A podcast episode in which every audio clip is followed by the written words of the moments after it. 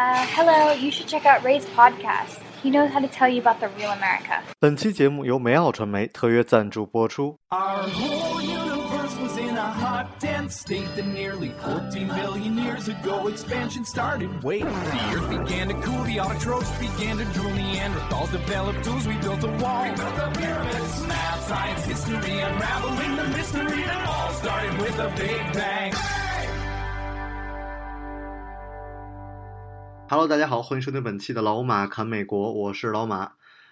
这个有日子没见了，最近一直都比较忙。有一些这存货的节目也还没有分享给大家。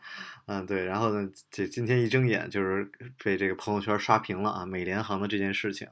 然后忙了一天啊，这现在已经凌晨2点多了，赶紧给大家讲一讲这件事儿啊。我个人其实一直是不愿意讲新闻的，因为我老觉得这个距离真相特别远，可能新出来一个视频或者新出来一个什么言论啊，你对这整件事情的看法都变了，所以我就不太想讲这个新闻。那这件事呢，我可能会换个角度跟大家来聊一聊美联航的这个事儿。就是可能前在美国为什么会有这种补偿啊，或者这种事情啊，跟大家来聊两句吧。首先这事儿讲讲后果啊，就像现在最起码美联航的股票，我今天看了一眼啊，已经跌了 4.4% 了，然后这大概缩水了是9.9 个亿美金啊，这其实已经在股票市场上已经反映的非常明显了。然后包括 Twitter 啊，这什么 boycott 就是这个美联航就抵制美联航，到处都是啊。如果不明白到底发生什么的听众呢，我也大概给您介绍一下。就是9号啊，就是美国9号的时候，有一个69岁的这么一个亚裔乘客，他买了美联航的机票，上飞机之后呢，准备起飞，然后突然这个工作人员说，我们这有4个员工要上飞机，所以需要这个怎么讲？他说就是最早的时候说是这个 overbook， 就是说这个订重了。买票买的人多了啊，订重了。但是订重了的话呢，你就上不了飞机，你就在底下等着啊。我一会儿讲讲我的经历。然后他讲完了以后，他说我们现在找志愿者，你这志愿者呢，我们就给你这个券啊，给券，给你这个能够让你这个叫什么就是 coupon 是什么的啊，我忘了这个他当时说给多少钱，然后就没有人愿意啊，然后呢。就我今天看 CNN 的报道啊，采访了一个人，那个人说是站在这个男性的这个亚裔的乘客后边，说他当时还问我说挺想当志愿者的，然后说那下一班航空是什么时候？结果说是第2天的下午，那他那时候就说不行了，说是我是医生啊，我这个第2天得给人看病，我有病人等着我。然后这个时候呢，他们那个工作人员啊，那没有志愿者的话，他就出去了，出去以后他又回来。这都是 CNN 那个亲历的乘客啊，我看那个新闻直播讲的，说就回来带拿张纸，说那我就点名了啊，4个人你们得出来，明天我们这4个员工需要必须要走。结果呢，这个就点中了这个亚裔的这个乘客，结果呢他就不愿意走，结果直接就上来了一个。上了3个大汉啊，有一个大汉就直接把他拖出去了之后，这个就那个眼镜啊，就大家都看到那个视频了啊，就是肚子也露出来了，然后拖出去之后，他满脸是血之后呢，他又跑回来，跑到这个机舱的后边，然后那个就说这个我要回家，就比较惊慌嘛，那时候脸上就已经带血了，然后后来呢又被人带走了。才带离了这个飞机，整个飞机的人都还是挺惊慌的吧，就是这个，就是说这个太恐怖了啊。然后后来就上来了，这4个这个他们这个 UA 的这个工作人员就上来之后呢，就是整个飞机都是嘘声嘛，啊，事实就是发生这件事情啊。所以呢，其实首先就是说这没什么可说的，就 UA 非常的严重，你看，包括这个股票市场，包括整个的这个美国媒体，包括中国的媒体，大家的这个观点还是比较一致的。然后呢，那我就是说，我觉得比较有意思的吧，就是说咱们中国人啊，然后看到亚裔就说要这个。就是说是中国人啊，然后看到亚裔就是种族，所以我觉得这件事儿其实跟种族没有太大关系。我看到有人讲说啊，如果这样白人怎么着怎么着，如果这样黑人怎么着，就没关系。这就是他们做错事儿了啊，跟种族没有那么大关系啊。还有一个就是说，很多人就是喜欢贴标签吧，就是愿意说这个，我们要为亚裔维权啊，怎么着怎么着，挺有意思的啊。我觉得其实很有意思一词儿，就是还是就是 Chinese 啊。那咱们就我从小学的就是中国人嘛 ，Chinese。但其实还有意思就是华人。那很多人是他的祖父亲啊什么的都说是Chinese， 然后就咱们占了很多人便宜啊。所以我有朋友马来西亚人嘛，然后每次我们一块儿出去嘛，他也介绍自己是 Chinese， 因为他不愿意说自己是马来人啊。然后那个我们经常一块儿欺负马来人，然后他就越说自己是 Chinese， 那别人就说啊你也是那 Chinese， 他还得解释啊我不是老马那 Chinese， 所以这也是挺有意思的一件事儿啊，这是。我觉得不是用什么事情都往种族这一靠啊，有的时候这种情况你再往种族上靠什么的，经常我觉得就是很容易被利用，被什么利用呢？一个是被政客利用啊什么的。我觉得大家维护自己的权益就行了。而这件事情未来的走向也很简单啊，就肯定开始有人然后给白宫签名，跟你自己利益相关的时候，大家就会去签名啊，会比较多啊。其实我觉得就是这件事情意义也不太大。当年我印象特深，就是当年那个 H1B 觉得不合理嘛，大家去签名，最后10万人你才能够达到这个，就白宫给你一个反应吧。我那年最后2万5，就连10万人都不到，因为你想他抽中 H1B 的人，他不会支持你。他觉得这事儿挺合理，那你之后没有抽中的人才觉得不合理，所以好多事情这个人的给你的一个反馈是站在自己的角度上来想，所以挺难，就是这事儿是挺难的，但是这事儿，就说这名亚裔乘客吧，他受了侮辱，但是最后他肯定会去起诉啊，这个整个起诉这个美联航，包括这个芝加哥啊奥黑尔，这我们就太熟了这机场啊，肯定会起诉啊，肯定会赔一大笔钱啊，来聊这件事儿。那么我来就是讲什么呢？就首先我来讲一下这个，就是说给钱这事儿啊，就是说这是一个什么行为？为什么中国没有？就是其实，在美国的航空公司本来就很乱啊，就是它这个就是太多了，因为机票太便宜了，就是便宜到什么地步？就是比火车票还便宜。那甚至有时候就我算过，就是甚至比我开车还便宜。你想，就是我开辆车，那也就是油费呗。他这个机票比我的油费还能便宜，所以你想，就是在美国大家坐飞机是一件非常非常普通的事情。那么大家不选择长途，不选择坐飞机，而选择坐汽车，那这人就我就说，不光是有没有钱，那这人身份就有问题。他说明，比如说怕被警察抓什么的，他没有身份，他才没有 ID， 他才去坐汽车、坐长途大巴啊。所以这也是坐汽车大巴就是危险在哪儿呢？那么再讲回这个美国的一些坐飞机的这些事儿啊，就比如说这 overbook， 就是我看网上很多人解释这个东西，这确实在美国是非常正常的。因为飞机它是就是说他怕地目，他会有的人没来嘛，然后他就会。就多订，然后就是有的时候就在机场就会说啊，那个，我看啊，我经历过一次啊，我就是真的是拿过他这个钱，拿过一次，当时是做 Delta， 因为我的信用卡是 Delta， 然后我就一般出门都做 Delta， 然后呢，他就会说啊，那个这个我们这 overbook 了，您有没有人愿意做志愿者呀？有没有 volunteer 啊？就开始说200啊，200块钱也没人愿意做 volunteer， 那时候还在候机呢，一般在候机的时候就开始说了嘛。结果呢就没有就是300啊，300有没有啊？300，就看有人说有人去了，你就可以看有人站起来去那儿说那行我愿意等明天的飞机。他给你300块钱或者这200-300块钱，那就这样呢，我那时候也不知道。你说他讲还特别快，然后他不是那种大喇叭，就是你得跟前儿那些人能听见啊，你就在登机口这些人能听见。300我一看300块钱对我也没那么大诱惑啊，400啊400也还没那么大诱惑。当时像这次这件事情就是说给400，而他们这个这就是400块钱啊，然后就有个上限好像1350啊，这事儿也没有被确认，补偿的最大的一个限额，然后后来涨到500，啊，500的时候我就心动了，我说晚一天就晚一天吧，我就去了，我就去登记了，哎，写我名儿，说您是哪个客户啊，哪个乘客，好了，您去这等着吧，等人上完机，我再给你们办这事儿，啊，500。后来这个飞机还是 overbook， 还是坐满的，然后又涨，涨到了700。涨到700，后来涨到800，对，涨到了800，那个才凑满这么多人。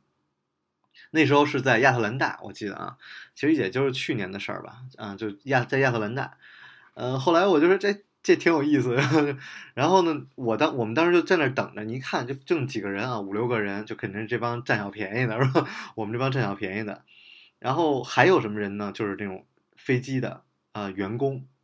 这又讲到另外一个就。规章制度不一样，就是我问过咱们这个国内的空姐，我们那次我就在吃饭，我就问，哎，你们这福利怎么样？她说那个是哪个航空公司啊？她说特别差，就国内的一个空姐，她说他们都没有什么免费的票来比如让亲朋好友坐飞机，而美国是有的，所以就连他们自己坐飞机，你用完了一定名额，你都要再花钱，就我还问过，前2天就问过这个机场的工作人员关于这块儿，国内反正是没有美国那么开放，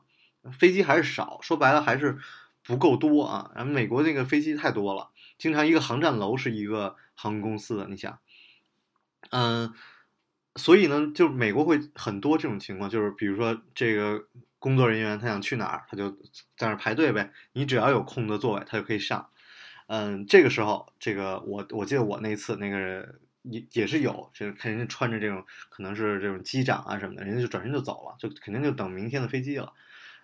然后我们这帮占小便宜呢，就开始跟着等着啊，人家开始叫。然后我当时一直想着就说，哎，你说我500块钱答应了，是不是给我500？那800最后答应的那哥们就给800，最开始就给200呗。那你也没办法，谁让你那个时候去的呢？后来一去，哎，还真挺好。所有人都给800块钱啊，都是按最高的那个给啊，给了800块钱。然后旁边印度小哥就开始说：“哎，那个您给点饭票呗，占便宜没够啊，吃亏难受啊。”这种印度小哥啊，就是说您再给个饭票呗，我挺饿的。然后那个人家那个前台那大妈压根儿没搭理他们，没搭理他。然后我们就直接去了，就给了你一张这个当天晚上住宿的券，因为我当时在亚特兰大，我没去过亚特兰大。所以我在这跟他说，我说你给我安排晚一点，安排个下午啊，我还能去这个可口可乐公司参观一下。所以呢，我也就是去这酒店啊，免费住了一晚上，然后拿了800块钱券。这800块钱券呢，后来我还专门研究了一下它的这个挺复杂的，好多8-9页吧，挺长的。我还研究了一下它的这个规章制度，就说你这1年以内啊可以随便用，你只能一次就用完啊，然后你这个还不能怎么着，就是说是，当时是 Delta 的嘛，就是说你可以订几张机票都可以，比如连程的机票都可以，哎，玩一圈什么，玩这个 road trip 都可以，但是你必须一次用完啊。我就其实说实话，我觉得这个 Delta 这个确实还不错嘛。但是这次出事儿的这个呢，是它这个它这个扣款也不是特别吸引人，为什么呢？它是400块钱。然后是50一张，就你每次用啊，扣便宜给你便宜50块钱，然后你说你还得再用它1年之内得用它8次的机票，你才能把这400元用完，所以可能也就是说这个美联航没有那么吸引人吧，反正当时就出这事儿了，所以这事儿也是就是其实很简单，我觉得现在这事儿也没有什么太多可讨论的，然后我也看了大部分的公众号吧，讲种族的呀，讲什么都有，我觉得也是可能更多的是为了。博这个眼球啊，其实我就觉得这件事跟种族没什么太大关系。然后还有一个就是说骂他们这个 CEO 啊，发表言论吧，说根本都不太看好这件事儿。其实我一直觉得美国的航空公司啊，一直都是比较可以说是一个比较混乱的一个制度啊。你看咱们中国叫什么挂旗航空，国航就是你这个飞机上是印着国旗的，你看美国航空公司它没有。好像之前就倒闭的那个泛美跟那个 TWA 吧，好像说是曾经有过就是挂国旗的这种航班，那现在都没有，所以它都很私人。因为美国航空它越来越便宜嘛，所以就很多这种廉价航空啊，我其实是都做过啊，什么这个头等舱也坐过啊，这个经济舱也坐过，然后这个廉价航空都坐过，所以它廉价航空就特廉价，然后就连水都没有，就是连杯水都没有，它就推小车就开始跟人卖。所以这个，所以要不是也说美国的这个大妈比较多嘛，然后像我之前节目里边那嘉宾凯里啊，说凯里就是这个在美国这个现在在 AA 吧，是吧？这个空姐，我本来想邀请她来跟大家做期节目的，后来就在群里我看她讲了一些啊，也没空就是跟她连线，她好像在欧洲是哪儿，正在飞，也很辛苦吧。而且美国的这个办航班哎，我觉得是可能说是可以说是比较简单，所以美国有太多的这个航空公司啊，最有意思就是 Hooters 啊，我不知道有没有人听过这个餐厅啊，现在国内都有，上海、北京都有店啊。就是它的特点就是大胸啊，大胸，所以说那个餐厅去吃饭呢，就是说有男人最爱的三样东西啊，一个是大胸妹，一个是鸡翅，一个是啤酒，三个都有，所以去那儿吃饭就够了啊。但是其实它的鸡翅也不太好吃啊。我过生日在那儿过，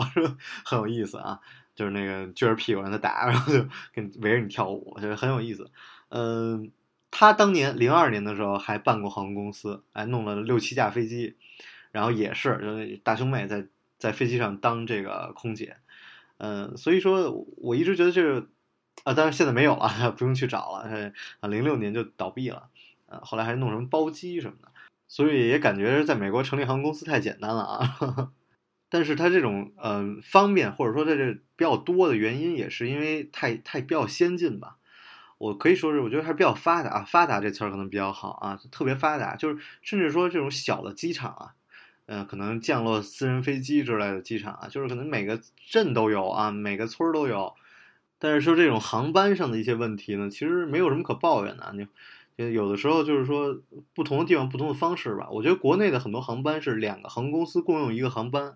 那你不同的航空公司，但是可能名字不一样，但其实这都是一趟航班。美国更多的就是说这种廉价航空，就是我这人比较抠啊，但我就其实在美国经常做，经常做那个就怎么说的那种我的行李的钱啊比我机票还贵，就经常有这种，他你一加个行李就几十块钱，而你还没办法，就你老觉得你被坑了，你经常有在机场觉得自己被坑了那种感觉，所以就经常你得说，就比如说把那个所有的衣服都穿上，然后就得特别熟悉这个飞机的这个规则，比如说订票的时候就先把这个行李给买来，能稍微便宜点啊什么的。所以美国的这种航空制度其实也是决定了它的这个服务可能就是上不去，或者说就是没办法吧。经常其实我个人其实是有过这种经历，就是说算这种叫 standby 啊，它其实也是一种，就是说你这个票买的这票，你就是去那儿，你只能看它有空座你才能上，没空座你就等下一趟，没空座你就改签啊。我是做过这种的。我刚回国的时候还好奇，我说为什么国内就是怎么着一上飞机就得关机啊？国外现在不是都像比如有的飞机它那个没有那个座位前面那个小电视，你就拿手机也可以看，就是这种的都挺多的，你怎么就国内管这么严呢？而反而我就说，要是说到飞机这事儿，我还想问一句，就是为什么国内我觉得它的技术没有美国那么好？我有一位听众啊，非常感谢这位听众啊，一位帅哥啊，他是这个负责空中的这个协管，哎，不叫协管，就是空中的这个管制的，安排这个机场的。我说为什么，比如说美国那飞机，你就看着排队，它那个比如1分钟起飞一架，你就看着一个跑道1分钟、2分钟起飞跑一架。中国你也就站那儿，我人也闲，你就站那数它多长时间起飞一架飞机，就比美国慢。因为我们飞机总晚点嘛，那你晚点你就快点让飞机起飞不就完了吗？你降落起飞什么的，哎，他说确实还是跟国际上有差距，包括你的飞机降落也是。我就觉得，美国很多时候是，就是这不太好说，可能比如这离海近啊，我觉得离海近的地儿它都比较颠嘛，但是国内特别颠。然后像北京这种地儿，我觉得大平原，你这怎么会颠呢？然后就特。降落的技术也不知道是不是差一些，哎，怎么就会又回来批判咱们自己？哎，这不太好。说回美国，我这件事儿呢，你要让我再上高到什么特朗普，是不是特朗普上台以后这个什么种族情绪什么的，我觉得就有点太反应过度了啊 overreaction。但是我觉得怎么说呢，我之前是特别反对这种去抵制这个抵制那个的，我觉得特别幼稚啊。但是这件事情也是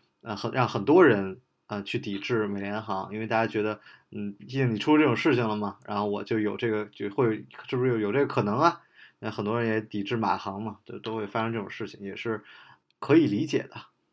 其实我之前一直觉得这个飞机上的服务是一件特别让人挺舒服的一件事啊，而且我觉得没有那么大的差异啊，无论是坐这个头等舱、商务舱还是经济舱，我觉得服务员都是一样的啊。我觉得大家都是你要什么服务啊，他都最起码都笑眯眯的跟你回答。我其实觉得没有感觉到那么大的歧视啊，但是这件事情出了以后，也是可以看到是一个很严重的一个这个，我们可以说是蝴蝶效应吧。那个拽他那大汉肯定想不到啊，自己这么一拽啊，直接几个亿就没了。但是吐槽到美国的这个服务业啊，其实我之前就觉得其实还是这个小费制度吧。我觉得小费制度其实还是很有必要的。比如说很明显的就是说这个在国内啊，因为你这不是在酒店，我之前在上海一直住酒店。酒店你住时间久了，像我住这种破酒店便宜酒店，就是他你住几天他不给你收拾啊，然后你就说妈能给收拾一下吗，他也不怎么好好给你打扫。然后有一次我就给了5块钱，我说阿姨麻烦您那个收拾一下。第二天晚上我一回来巨干净，打扫的巨好。那小费制度，那美国其实也是很明显的，你去餐厅很多人都觉得哎呦太热情了，然后银行哎呦这服务太好了啊，然后那个，但很多人，我听很多人都讲啊，说这个小女孩讲，你去一个商场，你买衣服，你背什么包，直接就决定你受到什么样的服务啊。你背一好包，哎呦，这给你换鞋呀，跪在地上给你换；你背差包去哪儿人不搭理你，然后而我倒是一直感觉都是一样啊，到哪儿都没人搭理我。对，所以其实这也是一个服务的事情吧，很多时候。我觉得特别好的一件事就是我们在这个国外生活了蛮久的一个时间吧或者说是比较年轻啊，刚刚有点自我人格的时候就在美国，所以你看到了这个社会有很多的问题啊，它这个社会制度也好，包括人也好，它有很多不完善的地方，所以是现在回到中国才可以觉得很多东西都非常好，更理性的看到很多大家很看不惯的事情，每个社会都有自己的问题。节目的最后呢，我插播一个广告吧，自己的广告啊，就是我现在老马开始创业啊，开始招聘了。我现在首先呢招聘的2个职位啊，第一个就是这个新媒体的这个编辑啊，就是我觉得是最起码是我不太想在社会上招聘啊，结果社会上招聘了一下，而且不是很理想我还是更多的希望大家能够稍微懂我一些啊，最起码听过我电台是吧，你知道我是一什么样的人然后呢，我第一个先招聘6名的这个新媒体的编辑实习生。如果要是说您，比如说大学生啊，就是很想兼职，我也非常欢迎。我只要有才，怎么都可以啊。我之前公众号有过一个听众啊，他写的我觉得特别好，然后我就说，